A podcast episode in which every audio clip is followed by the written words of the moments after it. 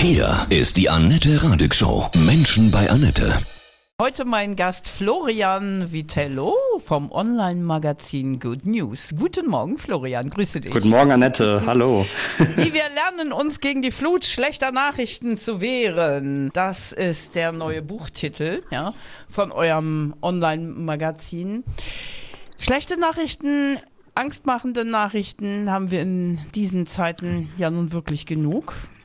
Und das ist sehr, sehr schön, auch mal Positives zu hören. Man muss natürlich immer erstmal dazu sagen, die sind ja nicht falsch, die schlechten Nachrichten. Das mhm. ist ja wirklich so, dass auch Schlechtes passiert auf der Welt, aber es passiert eben viel mehr Gutes und äh, Alltägliches. Und wir haben aber das Gefühl, wenn wir Nachrichten gucken, dass die Welt eigentlich kurz im Untergang steht. Und das Allerschlimmste daran ist, dass wir dann das Gefühl bekommen, ich kann ja gar nichts machen. Was ja. soll ich denn da tun? Und dagegen äh, richtet sich dieses Buch zu sagen, nein, das stimmt gar nicht. Wir können alle etwas machen, alle etwas bewegen.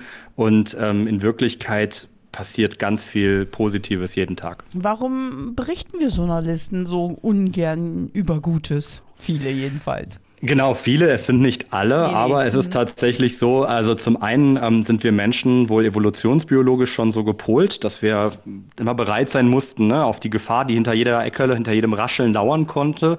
Das nennt sich dann Negativitätseffekt, dass wir wirklich vom Gehirn her stärker erstmal auf Negatives reagieren. Und daraus hat sich, glaube ich, irgendwann einfach äh, die Erkenntnis abgeleitet, also muss es knallen, es muss krachen, damit die Leute auch die Nachrichten konsumieren. Mhm. Und das ist aber eine derbe Fehleinschätzung, denn in Wirklichkeit sehnen wir uns auch sehr, sehr stark, ähm, gerade in so Zeiten wie jetzt in der Pandemie, ähm, in Zeiten, wo auch Krieg herrscht, ähm, merken wir das ganz stark. Wir sehnen uns nach positiven Nachrichten. Und ich denke, man darf mit ein bisschen Selbstbewusstsein auch sagen, dass so Formate wie das unsere, das Good News Magazin zeigen, äh, ja, und wir werden auch geklickt und die Leute mögen uns auch mhm. und ähm, freuen sich. Es verkauft sich doch gute Nachrichten.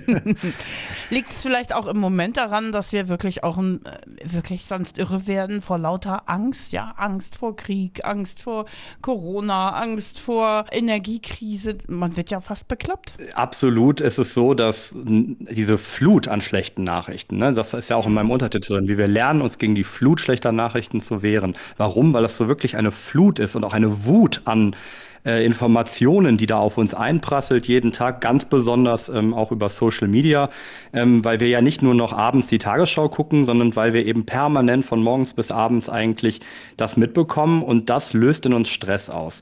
Und jeder Mensch, der schon mal langfristig Stress hatte, weiß, was das bedeutet, wenn der Stresspegel oben bleibt und wenn äh, Cortisol ausgeschüttet wird im Körper, das ist unglaublich gesundheitsschädlich für uns. Das nimmt uns körperlich mit, also wir können wirklich krank werden davon.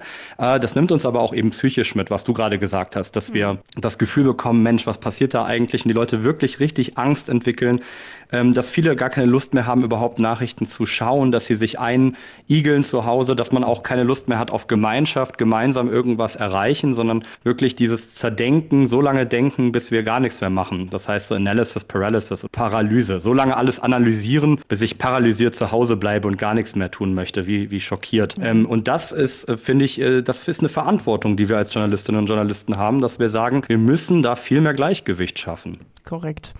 Nenn doch mal bitte äh, zwei Beispiele für Good News, die ihr so machen würdet oder gemacht habt. Boah, als erstes kommt mir sofort die Malaria-Nachricht in den Kopf. Wenn wir jetzt mal so an die großen Nachrichten denken, wenn ich natürlich einen neuen Impfstoff finde gegen Malaria und das äh, dann dazu bewegt, dass die Weltgesundheitsorganisation oder die United Nations generell den Plan fassen, dass man jetzt vielleicht wirklich viele, viele Länder langfristig äh, malariafrei kriegen kann, das ist natürlich eine fantastische Nachricht. So äh, große Nachrichten haben wir jetzt gar nicht jeden Tag, sondern wir gehen durchaus auch aufs Kleine und äh, schauen uns an, jeden Tag im ganz Kleinen, was machen die Menschen, was passiert, was hat sich wieder zum Positiven entwickelt. Wenn ich jetzt sehe im politischen Bereich, dass der Bundesjustizminister darüber nachdenkt, dass äh, ähm, Straftaten, die äh, ja Gender sozusagen gerecht, also zum Beispiel extra Frauen ähm, äh, wo Gewalt an Frauen stattfindet, dass die härter bestraft werden. Das, darüber kann man natürlich diskutieren, ob man das positiv findet. Und, äh, oder so Kleinigkeiten, dass man sieht, dass sich die Population eines bestimmten Tieres, was bedroht war, wieder erholt, dass sich die Korallenriffe teilweise erholen. Das sind dann so Nachrichten, die, finde ich, gehören zum ganzen Bild dazu. Ähm, mhm. ne? Das heißt nicht, dass wir den Klimawandel irgendwie leugnen oder so tun, als wäre alles in Ordnung. Aber ist Aber das, das schon ist schlimm, dass du dich jetzt schon wieder rechtfertigst? Ja, du hast recht. Also das finde ich, das, das ist im Moment so eine Tendenz, das finde ich echt furchtbar. Ja, du hast mir gerade total den Spiegel vorgehalten. Es stimmt. Nee, ja, sorry, ich, ähm, aber das finde ich echt, also ich, das ist ja kein Angriff, aber ich finde ja, mir geht es ja genauso. Man darf nicht über, über, über Maßnahmen sprechen, die man vielleicht nicht gut findet, schon, aber ich bin kein Querdenker. Ich bin keine Rechte. Es, es ist äh, für mich äh, total interessant, was du gerade sagst, weil ich auch im Vorwort zu meinem Buch schreibe, dass ich eigentlich gar nicht so typisch der Sunny Boy bin und die ganze Zeit immer nur lächelnd und fröhlich mhm. und positiv durchs Leben gehe. Gerade deswegen war für mich eigentlich dieses Projekt Good News Magazin und eben auch dieses Buch Good News ähm, extrem wichtig, weil ich darüber eigentlich gelernt habe, wie krass ich immer im falschen Verhältnis die Sachen wahrgenommen habe und wie sehr ich dann Weltschmerz geschoben habe über Dinge, wo man eigentlich ähm, wirklich noch Perspektiven hat und wo man sehen kann, wir als Menschen, wenn wir zusammentun, uns zusammentun, haben ein enormes Potenzial, wirklich was zu bewegen. Dafür müssen wir uns natürlich engagieren und dafür ist es einfach, deswegen sagte ich auch kleine äh,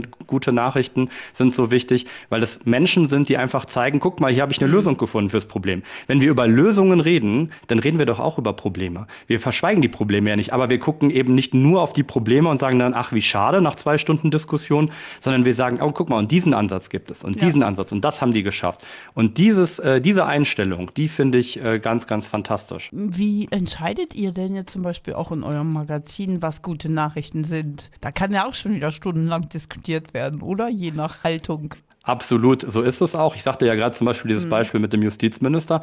Da kann man natürlich jetzt, äh, muss man erstmal sehen, was ist denn überhaupt gut oder schlecht? Das sind ja super allgemeine Wörter ähm, und die sind für jeden ganz persönlich unterschiedlich. Ne? Was für dich vielleicht gut ist, ist für mich vielleicht gar nicht gut.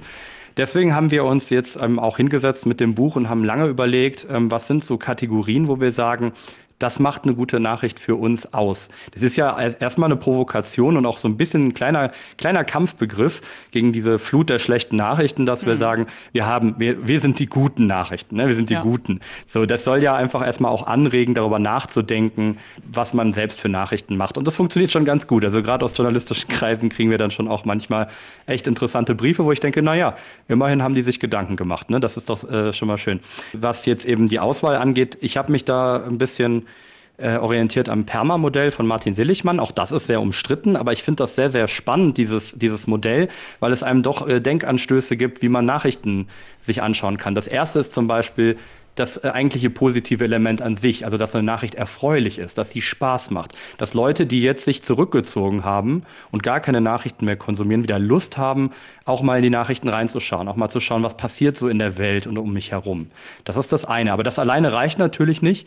Und dann können wir gucken, was gibt es noch? Zum Beispiel schafft eine Nachricht das Gefühl von Gemeinsamkeit? Schafft es eine Nachricht, mir zu zeigen, wenn ich hier zum Beispiel bei Fridays for Future oder im, einfach im, im Aktivismus oder im Engagement für eine positive Sache mich ähm, ja, stark mache, dann bin ich nicht alleine. Dann gibt es ganz viele Ideen und ganz tolle Leute, die das schon tun. Und wenn es eine Nachricht schafft, mich dazu motivieren, vielleicht mich in sowas engagieren zu wollen, das könnte zum Beispiel auch eine positive Nachricht sein. Mhm. Gemeinschaft aber auch zum Beispiel zusammen zu ernten, zu anzubauen aufgrund der Krise, genau. dass man solche Strukturen wieder neu findet, weg von dem Ich hin zum gemeinsamen Wir. Genau, genau. Also wir gehen da wirklich auch in die Tiefe und haben im Buch dann auch sogar ein Kapitel, wo wir einen QR-Code reingemacht haben und gesagt haben, wen das sogar noch tiefer interessiert, ähm, den leiten wir auf eine Landingpage bei uns auf der Seite, wo wir das wirklich im, in der Tiefe erklären.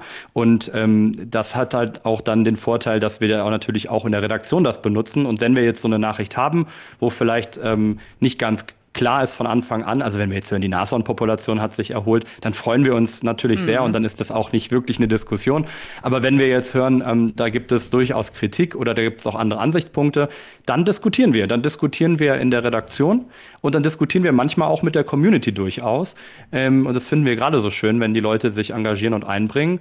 Und das dafür, da, damit diese Diskussion so ein bisschen einen, einen schönen gewissen Rahmen hat, haben wir eben diesen Leitfaden auch erschaffen. Mhm. Das ist ja so ein Trend, äh, Cancel Culture, ja, dass nicht jeder mehr so seine Meinung sagen darf, ohne dass er fertig gemacht wird. Äh, spürt ihr das auch? Ja, ich, ich bin da immer, ich, da schlagen so zwei Herzen in meiner Brust. Mhm. Auf der einen Seite bin ich persönlich ein Mensch, der sehr wissenschaftlich veranlagt ist. Das heißt, für mich ist es sehr wichtig, dass Dinge ausgesprochen werden und dass man natürlich ähm, eine Diskussionskultur hat und Diskussionen nicht unterbricht und nicht abwirkt und kaputt macht. Ähm, auf der anderen Seite bin ich auch ein Mensch, der sehr viel Empathie hat und sehr viel Sensibilität mitbringt für Menschen, die äh, sehr, sehr schwer haben in der Gesellschaft, die ausgeschlossen sind, deren Stimmen lange nicht gehört wurden. Und ich glaube, wir sind da als Gesellschaft auf einem Weg, äh, hoffentlich, aber da bin ich ziemlich positiv, ähm, einen Mittelweg zu finden. Ja, dass wir auf der einen Seite sagen, es gibt Dinge, ähm, die muss man nicht machen, die sind einfach nur beleidigend, die tun weh und das weißt du eigentlich auch. Dann musst du das jetzt nicht äh, machen und dann sagen, das habe ich aber jetzt 30 Jahre lang so gemacht, dann mache ich das weiter. Und auf der anderen Seite, glaube ich, ähm, müssen wir aber auch äh, keine Ideologie daraus machen, dass gewisse Dinge gesagt werden dürfen dürfen oder nicht. Ne? Wir hatten das ja jetzt gerade zum Beispiel mit dem Lied äh, Laila. Ja. Ähm, da wird das wird dann, das, das äh, eskaliert dann völlig. Dann heißt es plötzlich, das sei verboten. Das Lied wurde ja gar nicht verboten. Da hatte halt ein Veranstalter entschieden, er will es halt nicht spielen. Gestern war ich in Köln unterwegs und habe auf einem Straßenfest das Lied gehört und hatte 150 Leute drumherum, die es lauthals gesungen haben und noch Kinder mit äh, kleinen ähm, Indianerverkleidungen. und dann dachte ich, ja, wo ist denn jetzt hier die Cancel Culture und die Meinungspolizei? Also das, da wird heißer gekocht als gegessen. Naja, bei Corona war es schon nicht so. Da wurden Wissenschaftler nicht angehört, die andere Meinungen hatten. Ähm, ja, also das ist auf jeden Fall ein ganz, ganz großes Problem, dass ähm, einfach die ganze Debatte sehr, sehr krass emotionalisiert geführt wird. Das würde ich erstmal sagen. Und ich würde vor allem sagen, ähm, dass äh, wir, glaube ich, deswegen mit, dem, mit diesen positiven Nachrichten ähm, ganz gut fahren, insofern als dass äh, es häufig ähm, na, weißt du, ich mache mal ein Beispiel, das Thema Smalltalk. Smalltalk mhm. habe ich auch im Buch erwähnt. Äh, Smalltalk ist eine Sache, die echt unterschätzt wird. Durch Smartphones ist es so, dass wir ganz häufig keinen Smalltalk mehr führen miteinander. Ne? Ich muss ja nicht mehr jemanden nach der Straße fragen, ich kann ja einfach bei Google Maps gucken. So. Ja. Oder ich muss auch nicht mehr ne, die Leute nach der Zeit fragen und so weiter und so fort. So, äh, das führt dazu, dass wir immer mehr Menschen haben, die so das Gefühl haben, sie trainieren das gar nicht mehr, wie das eigentlich ist, einfach wildfremde Menschen einfach mal anzusprechen, das auch eher komisch wird. Und äh, das führt meiner Meinung nach dazu, dass ähm, wir nicht mehr so wirklich üben, wie kann ich eigentlich einen, einen Menschen kennenlernen und mich auf einen Menschen einlassen, ähm, bevor es auf die ganz großen politischen Fragen kommt. Ne? Und äh, denn der nächste Schritt ist ja dann, du redest ja mit einer Person, die du am Bahnhof triffst, vielleicht nicht direkt über deine politischen Ansichten oder über deine Einstellung zu super äh, ähm, polarisierenden Themen, ja, sondern du redest dann eben über das Wetter. So. Und bei den positiven Nachrichten kann das teilweise auch der Effekt sein. Wir wurden zum Beispiel mal gefragt, warum berichtet ihr jetzt irgendwie darüber, dass das kleinste Chamäleon der Welt entdeckt wurde? dann sagen wir, ja, weil das eine total erfreuliche, schöne Nachricht einfach ist, weil es einfach ein Lächeln ins Gesicht zaubert. Weil nicht nur bei uns in der Redaktion, sondern auch bei allen, die das gelesen hatten, noch monatelang Diskussionen waren und es immer wieder als Running Gag kam. Und es hat Menschen zusammengebracht, da haben sich Menschen mal unterhalten über ein Thema Thema. Und darüber ging es dann im nächsten Schritt vielleicht um die Frage, wie viel Solarenergie können wir in Deutschland ausbauen. Und das fand ich ähm, einen schönen Schritt, dass Menschen ins Gespräch gekommen sind. Mhm. Für wen hast du das Buch geschrieben? Für Journalisten vor allem, dass sie auch sich mal fokussieren, Mensch, wir könnten auch mal gute Nachrichten bringen? Nein, ganz bewusst nicht. Also das war erst die Idee, dass ich gedacht habe, naja, jetzt beschreiben wir und rechtfertigen hier vielleicht sogar so ein bisschen unser neues Genre und wie wir vorgehen. Ähm, das war dann aber gar nicht am Ende ähm, das, was wir gemacht haben sondern mir war es ganz wichtig, dass das Buch für jeden und jede ist, dass alle Menschen, die das lesen, sagen, ich kann da für mich irgendwas rausnehmen, ich kann da was mitnehmen, äh, kann da vielleicht mal drüber nachdenken und vor allem auch ein bisschen Spaß dabei zu haben. Also ich habe schon auch versucht, so zu schreiben, dass es auch äh, nett zu lesen ist. Ihr müsst mir dann sagen, ob mir das gelungen ist. Mhm. Ähm, das bewerten natürlich die Leserinnen und Leser. Aber ähm, für mich persönlich war die Idee tatsächlich, dass wir einfach eine Debatte darüber führen und dass auch Menschen sich mal unterhalten vielleicht oder auch, auch vielleicht über Themen reden und, und nachdenken, die sonst das eventuell eher ausklammern mhm. aus ihrem Interessensbereich. Ja, Debattenkultur ist gut. ja. Was ist dein Lieblingskapitel? in dem Buch?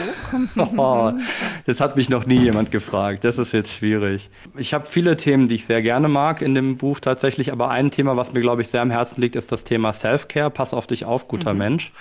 In dem Thema, in, in dem Bereich geht es darum, wir, wir berichten ja eben viel über Engagement und werden auch häufig gefragt, ob das denn jetzt überhaupt vereinbar ist mit dem Journalismus, dass man überhaupt immer ne, viel über sich ähm, einbringen, reden darf. Und dann sage ich immer erstens, äh, lehnen wir diesen Objektivitäts, diese Objektivitätsidee ab. Ne? Nachrichten sind nicht objektiv, wir sind alle Menschen, wir haben alle Vorerfahrungen. Ja, keine Nachricht ist objektiv. Du kannst sie ja nicht mal vom, vom Nachrichtenkanal überprüfen, nur wenn du vor Ort bist und dann müssen die aber andere auch glauben, dass du das, dass es stimmt, was du erzählst, dass du was Eben. gesehen hast. Ne? Mhm. 100 Prozent. Und deswegen würde ich eher sagen, hey, dann sagen wir lieber, wer wir sind und was wir wollen und sind da ganz authentisch und ehrlich und offen. Ja. Klar, natürlich ist es wichtig, dass auch die, vor allem gerade öffentlich-rechtliche Medien und, und ein paar seriöse Nachrichtenformate ähm, äh, versuchen, möglichst sachlich an ein Thema ranzugehen und nicht hoch emotional. Aber das ist ja was anderes als objektiv. So. Und ähm, das äh, Zweite ist jetzt eben, wenn wir dann sagen, wir zum Beispiel als Good News Magazin, wir möchten, dass wir uns um den Planeten kümmern. Wir wollen, wir finden das toll, wenn Menschen was machen und was äh, finden, ähm, womit sie dieser Klimakrise begegnen können. Und wir finden das fantastisch, wenn Menschen etwas machen, womit sie anderen Leuten helfen, zuhören, empathisch sind. Ähm, das finden wir gut. Und dann erklären wir auch, warum wir das gut finden. Und dann bringen wir die Nachrichten auch. Und dann kommen wir schnell an diesen Punkt, wo wir sagen, es hat viel mit Engagement zu tun, sich selber engagieren. Wir sind ja selber übrigens beim Good News Magazin auch zu großen Teilen es sind die meisten Leute bei uns auch alle ehrenamtlich aktiv tatsächlich. Ähm, und wir äh, sagen dann, man muss wirklich aufpassen, wenn man sich engagiert, dass man nicht auch zu viel macht, dass man sich nicht übernimmt. Also die eigene Kraft einzuteilen, damit man dann auch Kraft hat, anderen zu helfen, das finde ich ganz wichtig. Das liegt mir am Herzen. Man euch dann so abonnieren und stellt euch ein, so dass man, wie oft kriegt man dann gute Nachrichten von euch? Äh, das kommt ganz stark darauf an. Ja, äh, man kann uns und bitte, bitte tut das auch gerne, wenn ihr uns unterstützen wollt. Abonniert uns. Ähm, wir haben äh, verschiedene Abo- äh, Stufen sozusagen und bei uns kannst du eben die digitalen Nachrichten bekommen. Da haben wir zum Beispiel Artikel, die weiterführen, äh, die tiefer gehen, die in die auf Details eingehen. Die sind häufig auch hinter einer sogenannten Paywall, also einer Bezahlschranke. Ähm, das kann man bei uns machen. Natürlich das Buch kaufen ist auch ein- eine wundervolle Form der Unterstützung. Und bei uns kann man aber auch zum Beispiel Newsletter bekommen und auch bei Instagram, Social Media und Facebook. Auch da kann man uns folgen. Und wir versuchen mit unserer ähm, zum großen Teil, wie gesagt, ehrenamtlichen Redaktion durchaus eine bis zwei Nachrichten am Tag zu bringen. Dazu sage ich aber noch ganz kurz, dass wir aber auch ganz bewusst auch häufig Geschwindigkeit rausnehmen. Also auch das wieder Thema Self-Care. Ne? Super. Also diese Geschwindigkeit, da kann für uns keine Qualität entstehen und das ist auch nicht gesund für Journalistinnen und Journalisten. Ähm, und da sagen wir dann auch, dann na, na, machen wir lieber mal eine Nachricht weniger und dafür gucken wir noch mal einmal nach oder fragen noch mal nach, als dass wir um, auf Teufel komm raus irgendwas äh, posten. Ja. Deine Lieblings-Good News, die du je gefunden hast und dann verbreitet hast? Ach du, ich glaube, das ist jetzt ein bisschen blöd, aber tatsächlich dieses Mini-Chamäleon, das lässt mich nicht los. Es gab auch mal eine Nachricht, die, die, hat, die lässt mich auch nicht los.